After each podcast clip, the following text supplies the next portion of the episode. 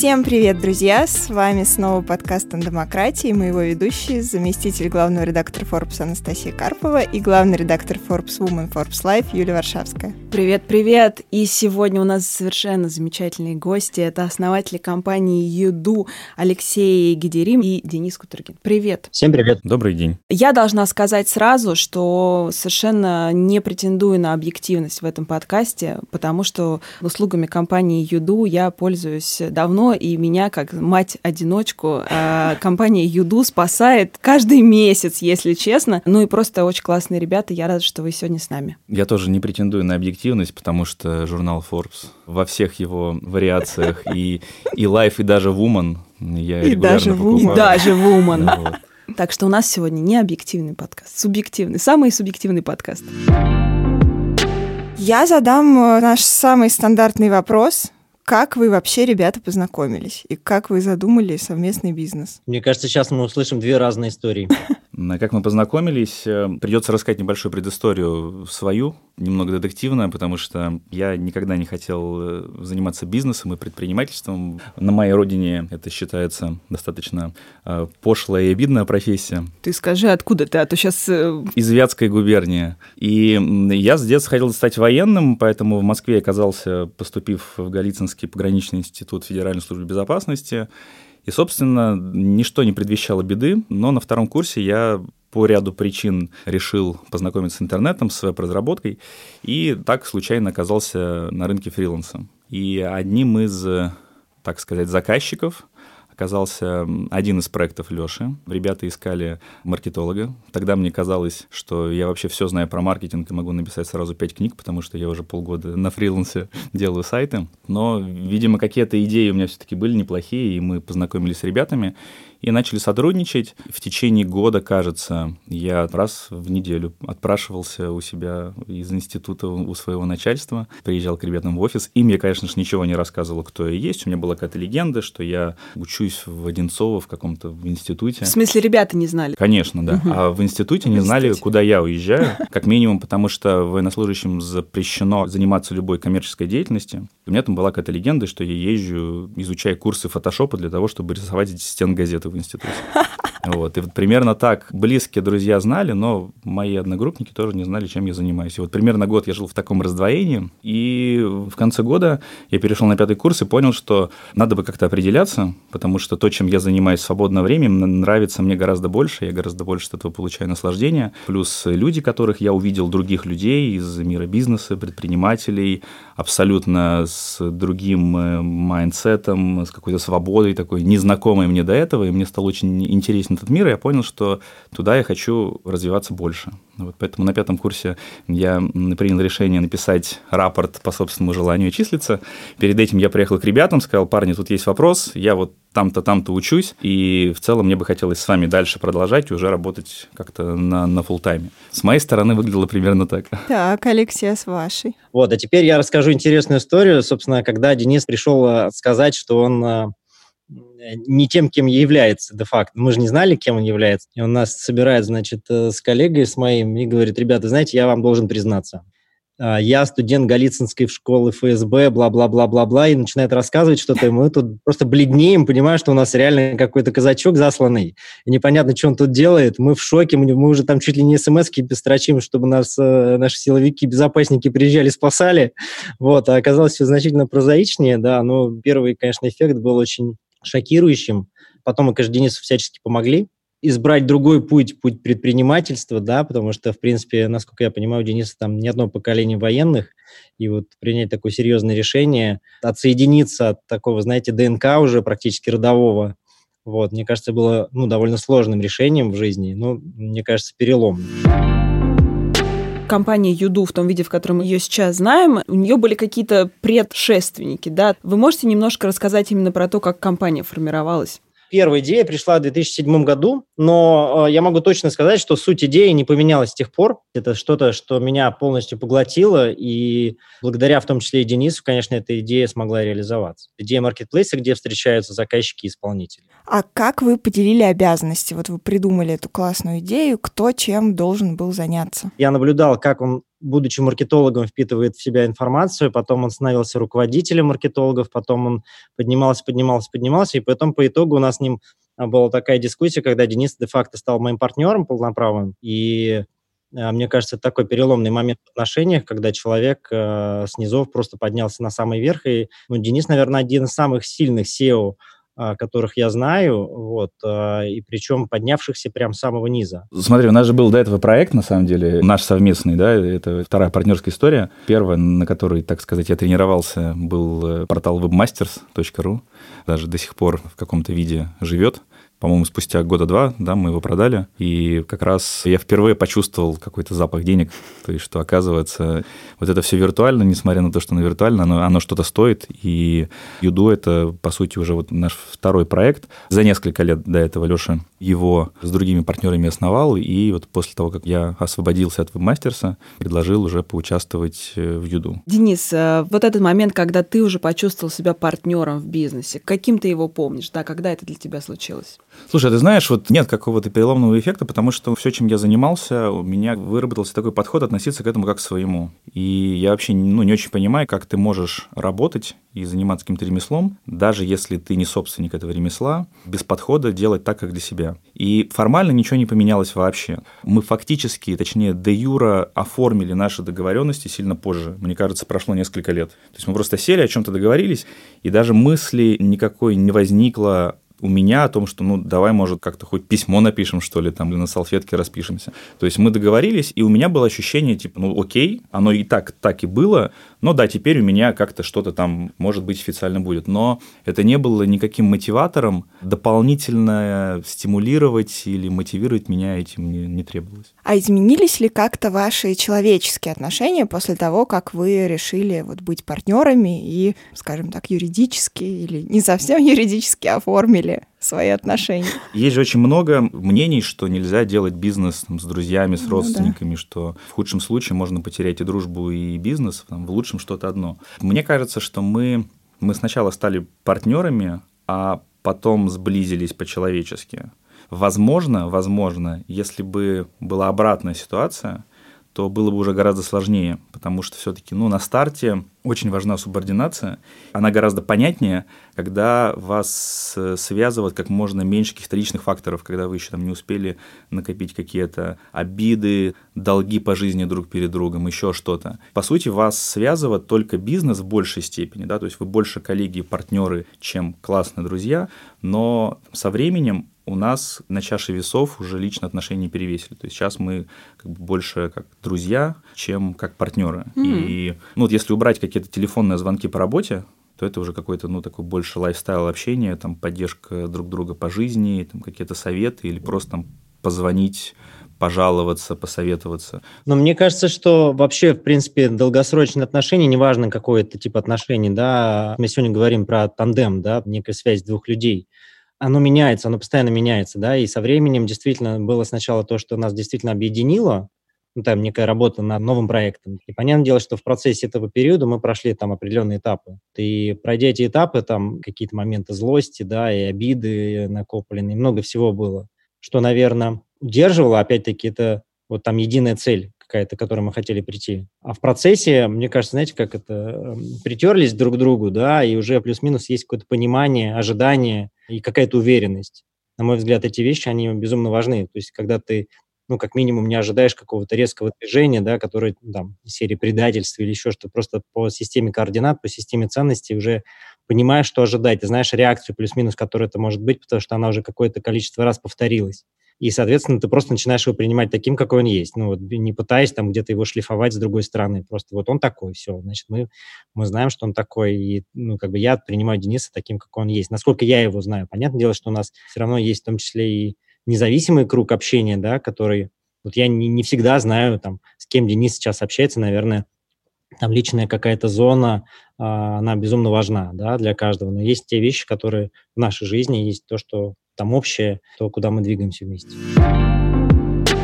А расскажите, пожалуйста, как вы решаете спорные или конфликтные ситуации? Есть ли у вас какой-нибудь механизм, как это происходит? Нет какого-то фреймворка. Вот э, все как-то каждый раз уникально. Мы, мы, правда, никогда не договаривались, у нас нет какого-то свода правил о том, что смотри пункт А или смотри пункт Б, если там, я считаю, что ты заблуждаешься. Мы там никогда не голосуем. Не, я не помню, чтобы мы какие-то третьи стороны подключали. Нужно просто договариваться. Иногда получается договориться сразу, может быть, на эмоциях. Иногда нужно взять паузу. Я вот на накануне подкаста пытался вспомнить, думал какой-то привести, может быть, даже пример яркий, вот где мы долго бы пытались там ну, как-то что-то решить, э, находиться в споре, и поняли, что, в принципе, не было каких-то легких путей вообще никогда, то есть всегда любой, а, даже, казалось бы, очевидный вопрос, он всегда требует общения, согласования. Там всегда нужно пытаться как-то поставить себя на место другого человека. Вот. Но, наверное, единственный вот э, какой-то совет, ну даже не совет, а фактор, который позволил нам достаточно много времени, там больше 10 лет работать вместе, это просто какое-то уважение друг к другу и понимание о том, что ну, мы не можем не договориться. Ну и кажется, что сейчас все-таки мы уже где-то там можем ну, не то, что с полуслова понять, да, но то, как Леша говорит, ты иногда понимаешь там, реакцию человека или там то, что он мне скажет, мы знаем сильные и слабые стороны друг друга, там я знаю, что Леша, он такой очень очень быстро как бы влюбляется в какие-то там в идеи, в новые возможности. Вот он всегда такой человек возможностей. Вот это, вот это, вот это вот здесь. А я, как правило, выступаю таким стабилизатором. Так, стоп, тут риск, здесь непонятно, а здесь вообще вот текучий примеров, что это не сработало. Ну вот, и в итоге как бы что-то отсеивается. Ну, то есть, если бы, наверное, не было меня, да, то там у компании был бы очень большой расфокус, если бы там, не было Леши, то, наверное, мы бы в лучшем случае были бы какой-нибудь сейчас курьерской службой. Вот мы как запустили категорию курьеров в 2012 году, вот у нас бы сейчас она так и была. И все. И не было бы кучи других новых возможностей. Поэтому где-то вот мы ну, друг друга, с одной стороны, заземляем, но, но при этом не даем топтаться на месте и как бы, какие-то новые возможности открываем. Я помню пару моментов, когда было тяжело общаться, были какие-то шероховатости определенные, и прибегали к э, каким-то другим третьим лицам действительно, может быть, они для меня были просто очень значимыми, эти моменты. И у нас есть там, маленький такой э, свой микроборд в компании, а, в рамках которого мы там можем поделиться на чуть больше, чем двое, да, и ну, для меня это в том числе важно, хотя я понимаю прекрасно, что и там коммуникация one-on-one, -on -one, она как бы является базовой. Но, знаете, время, оно на самом деле строит, да, то есть строит фундамент определенный, и эта энергия, которая вложена, она является стабилизирующей, поэтому можно там, условно, в эмоциях понаходиться час-другой, а потом все равно ты возвращаешься к, этой, к этому фундаменту, понимая, что э, то, что уже построено, это на самом деле большое, большое детище, да, и неважно там, что дальше, э, то есть эти отношения уже будет э, сложно просто так чем-либо испортить, да, это уже то, что на века, на мой взгляд. Мне интересно, как вот в какой-то момент э, столкнулся и развивался ваш очень разный бэкграунд. Понятно, что, Денис, у тебя такой очень специфический и воспитание, и бэкграунд, э, и тут предпринимательская вся тусовка. Вот как это менялось с годами, и как вы вот такие два разных мира соединяли в одной компании? Ты знаешь, у меня вообще есть теория, что ну, созидание, оно всегда должно состоять из каких-то разных векторов. Если мы окружаем друг друга людьми, которые также думают, имеют такие же взгляды, то неинтересно. И мне кажется, психологически человек как бы притягивает к себе тех людей, которые ему больше зеркалят. Просто потому что безопасно, просто потому что ты знаешь, что не будет агрессии в ответ, если ты как-то пошутил, да, или какое-то мнение высказал. И вот э, весь мой опыт говорит о том, что чем больше я впускаю в жизнь людей с иной точкой зрения, с иным взглядом и вообще из каких-то других субкультур, тем больше потенциала я закладываю в какое-то будущее отношение да, или в какой-то продукт. Я к этому пришел не так давно, просто анализируя какие-то знакомства из абсолютно разных сфер, я понимал, что там, где что-то выстрелило, те люди, с которыми я это сделал, я к ним относился изначально абсолютно иначе. Или там навешивал на них ярлыки о том, что ну какой-то странный чувак, вообще не буду с тобой общаться. А потом бах, и мы оказались там одни там, из близких друзей, например, вместе съездили в отпуск и классно его провели. Мне кажется, что здесь это тоже помогло. Тут, наверное, важно всегда понимать и анализировать сильные и слабые стороны друг друга.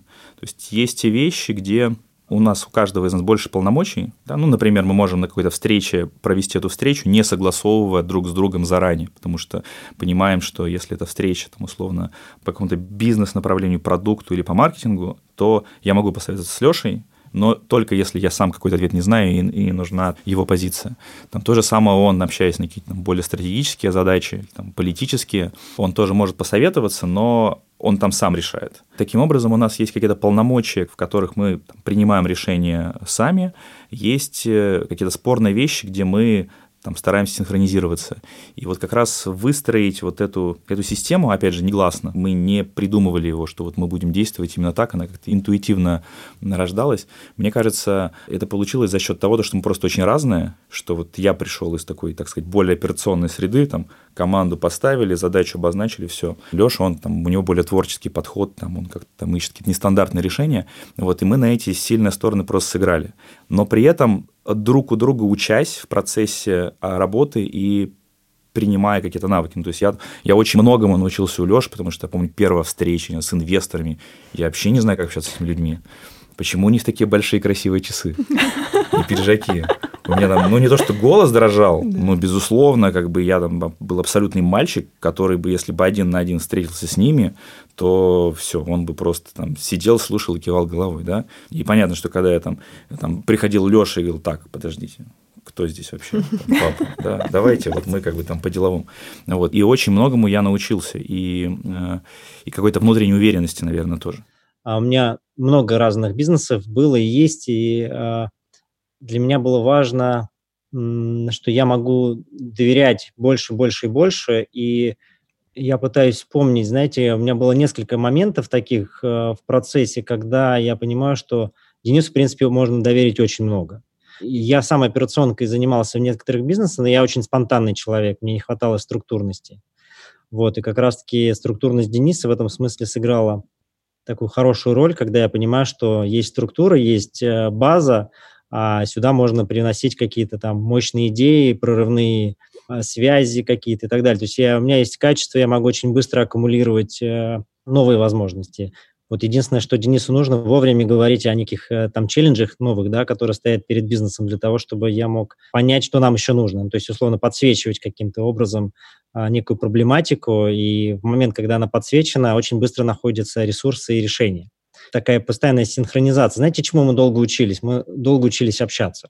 Вот это сложно было, выйти в режим а, регулярного общения. И мы вышли в такой режим, когда, в принципе, ну, мне кажется, на текущий момент можно признать, что вот это качество, оно уже выработалось как э, э, такой ритуал. То есть вот эта открытость в какие-то моменты и в том числе, знаете, в чем-то, если можно так сказать, даже уязвимость. Хотя странно, наверное, звучит, да, от, от, от мужчины-предпринимателя слово «уязвимость», мне Наоборот, кажется, в... новая искренность, уязвимость. Мне кажется, что в каждом из нас есть там и мужское, и женское начало, да, и в данном случае для того, чтобы действительно отношения были прочными, тут вот без этого никак. Продолжая эту тему взаимодействия, мне вот что интересно. Как вы в этом партнерстве поменяли друг друга, но не в бизнесе, вот то, о чем Денис рассказывал, что научился с инвесторами общаться и так далее, а в жизни, вот в каком-то человеческом? Я первый раз узнал, что такое интернет, когда мне было 20 лет в институте. Мне преподавали на кафедре связи интернет как дисциплину, точнее, как средство передачи информации. Интернет же придумали военные ребята. Впервые за границу я выехал мне было уже года 22 или 23. А, ну и учитывая, что я вырос в очень провинциальном регионе и ну, был воспитан, наверное, достаточно, ну не то что консервативно, но таким, знаете, как будто бы есть некое предназначение, вот что ты родился, и вот он твой путь. И меня это полностью, да, устраивало, и мне искренне хотелось быть военным, но как сейчас я понимаю, не потому что я мечтал служить родине, а потому что я не знал, что есть что-то еще. И я даже не допускал в свою голову мысль я же смотрел какие-то фильмы, я видел предпринимателей, видел э, людей с ноутбуками.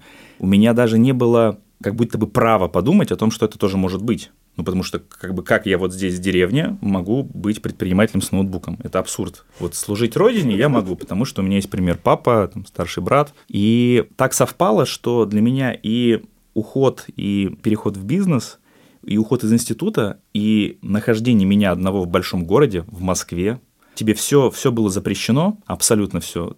Пять лет, режим, жесткий распорядок дня, там, пару раз в месяц тебя отпускают в увольнение в город. Первые два года ты спишь на двухъярусной кровати, ну, такая жесткая армия. И у меня не было ничего другого. А тут бах, и как бы все появилось, и все возможности стало. появились.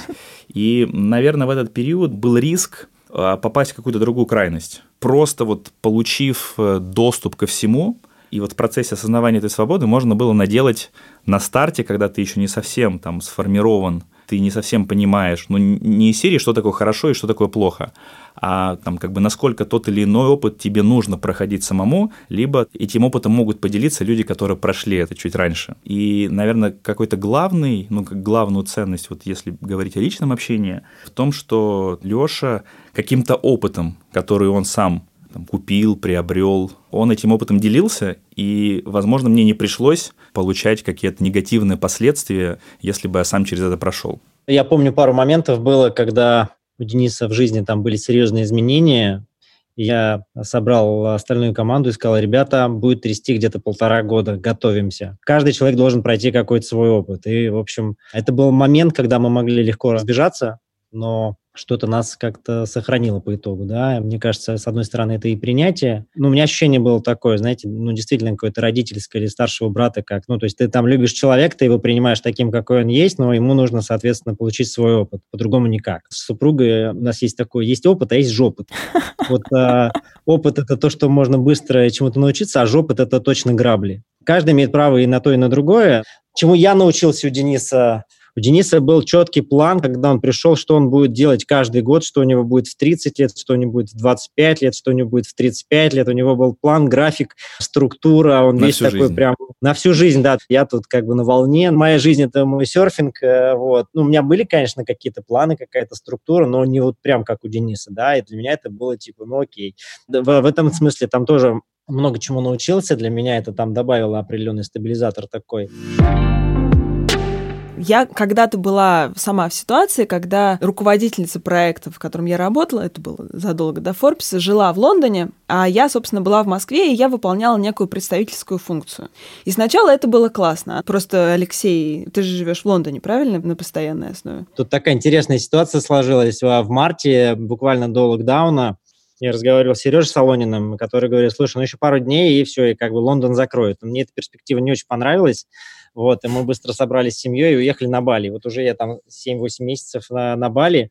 Вот, но де-факто, да. Ну, не в Москве. Не в Москве. Да, не в Москве. Точка моей резиденции я все-таки считаю Лондоном. Ну, смысл в том, что ты не в Москве, а Денис в Москве. Так вот, я была когда-то в ситуации, когда сначала это всем было очень удобно, а потом вдруг стало понятно, что я просто потому, что я нахожусь в Москве, начинаю заполнять все информационное пространство с собой. И, в общем, понятно, что, находясь на месте, какие-то вопросы решать проще. Вот эта история, то, что вы находитесь территориально далеко, и Лёша далеко от, собственно, офиса, а ты здесь находишься, Денис. А, как как это влияет на вашу работу, на ваши отношения? Были ли у вас из-за этого конфликты? Дэн, я заметил, что ты все время первый говоришь, и я не против Конфликты этого. начались. Давай обсудим. Мне кажется, у нас есть целых два медиатора, которых мы сейчас можем привлечь.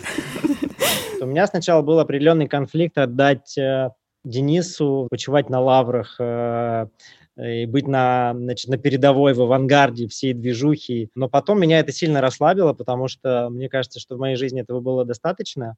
Это, с одной стороны, приятное ощущение, с другой стороны, это определенно серьезная нагрузка. Быть в авангарде, на самом деле, это не каждому дано, это, ну, это сложно.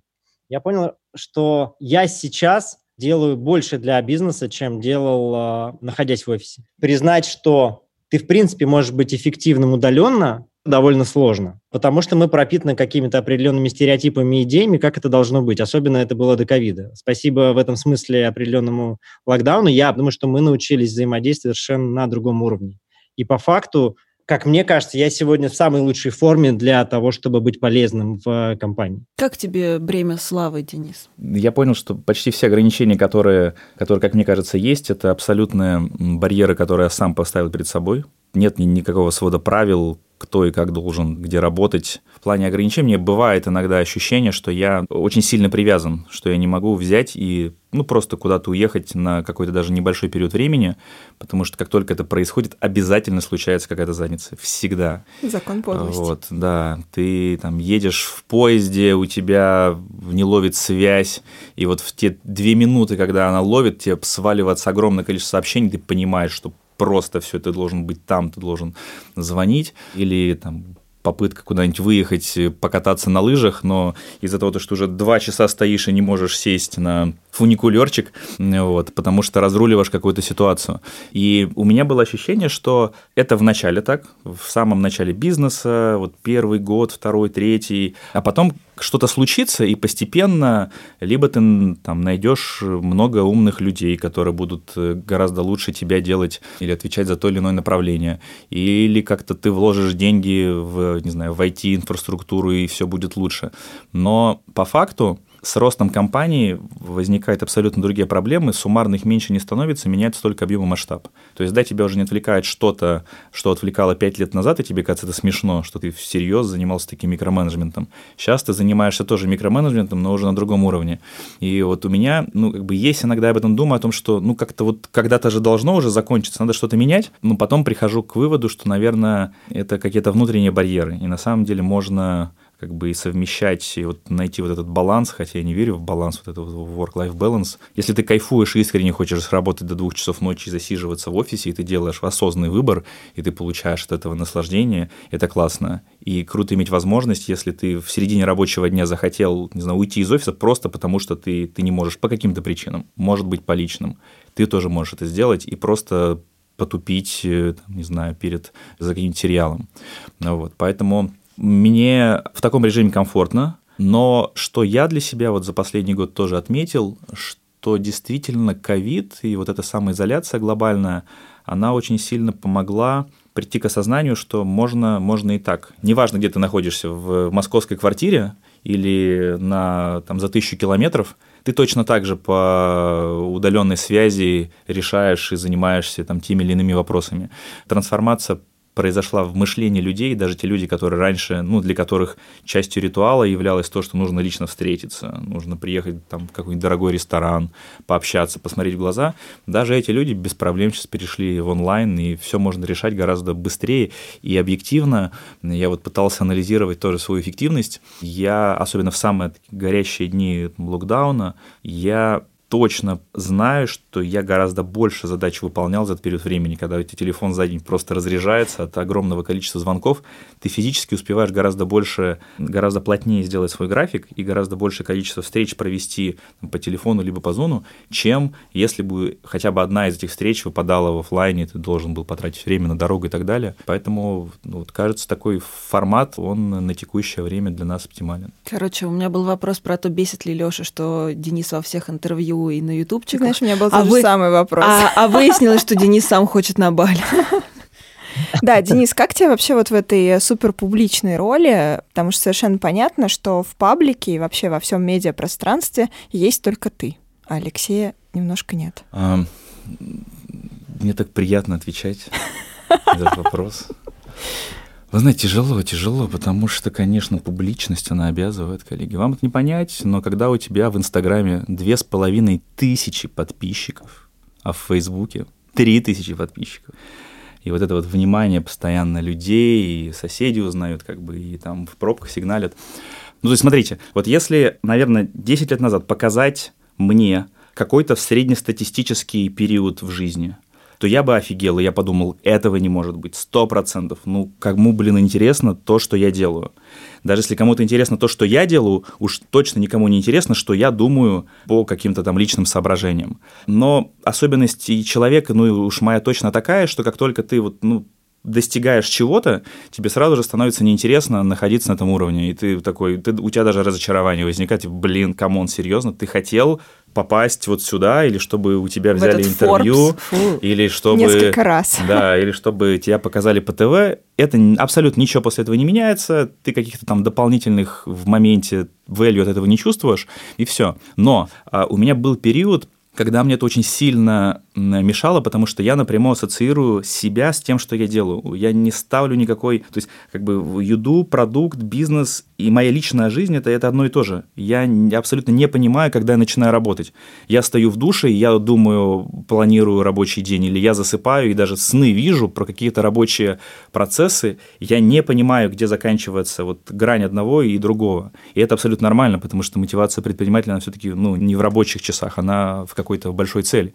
И э, в какой-то момент мне очень остро пришлось переживать критику, которую мы начали получать, когда начали расти. Мы столкнулись несколько лет назад с тем, что активно начали увеличивать клиентскую базу, увеличивать бюджеты на маркетинг, и у нас э, э, увеличилось количество и негативных кейсов тоже.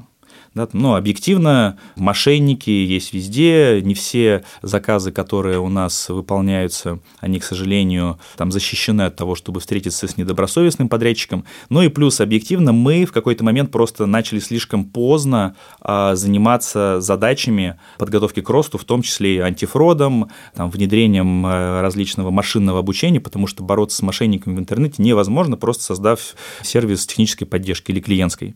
И в какой-то момент у нас был период, знаете, ну, может быть, полгода точно, Ой, когда почти каждую неделю или уж точно раз в месяц происходило какое-то событие, вот, а это все в Фейсбуке обязательно выливалось, тебя туда тебя тегали 25 человек. Да, мне несложно прийти, более того, я всегда благодарю людей за адекватную критику, потому что считаю, что, ну, что может быть лучше? Тебе бесплатно пытаются дать совет, и чтобы твой сервис стал лучше. Но бывает же еще неадекватно, бывает какая-то желчь от каких-то там, не знаю, конкурентов или просто от людей. Может быть, они либо завидуют, делают, либо просто у них такая особенность оправдывать свои неудачи тем, что у тебя тоже не получается, либо то, что у тебя получается, это следствие каких-то других факторов. Не знаю, там, везение, богатые родители, еще что-то.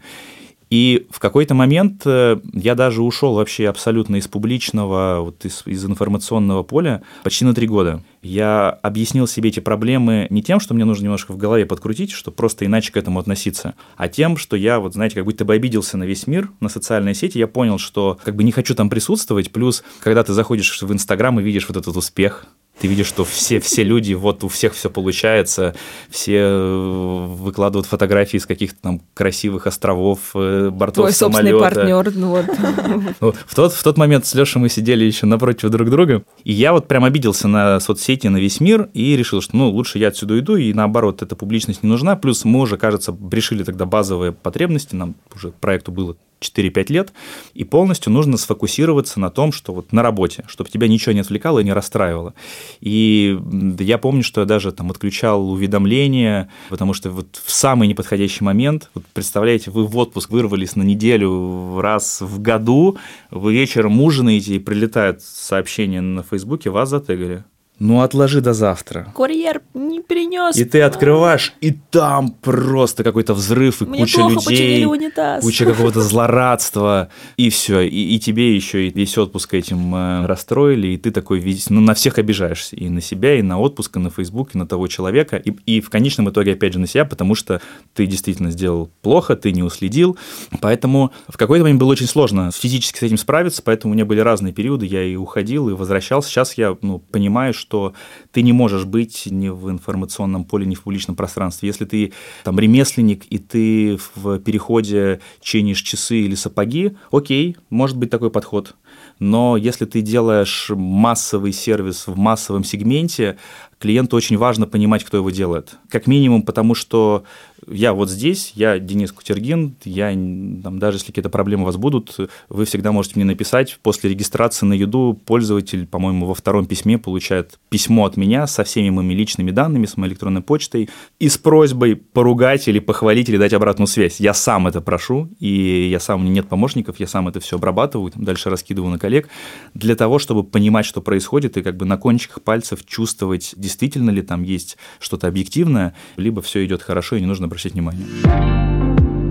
У меня, наверное, уже заключительный вопрос. Ну вот, Алексей, у тебя много бизнесов, ты встречал много людей, и с кем-то случается тандем, а с кем-то не случается. Вот из твоего опыта, как найти своего человека? Вот даже не применительно к Денису, как формируются тандемы? Знаешь, у меня большой действительно опыт, э, но ощущение, что предугадать это невозможно. На старте может казаться, что вот она, вот она химия, вот наконец-таки, но время покажет. Это можно делать только ретроспективно.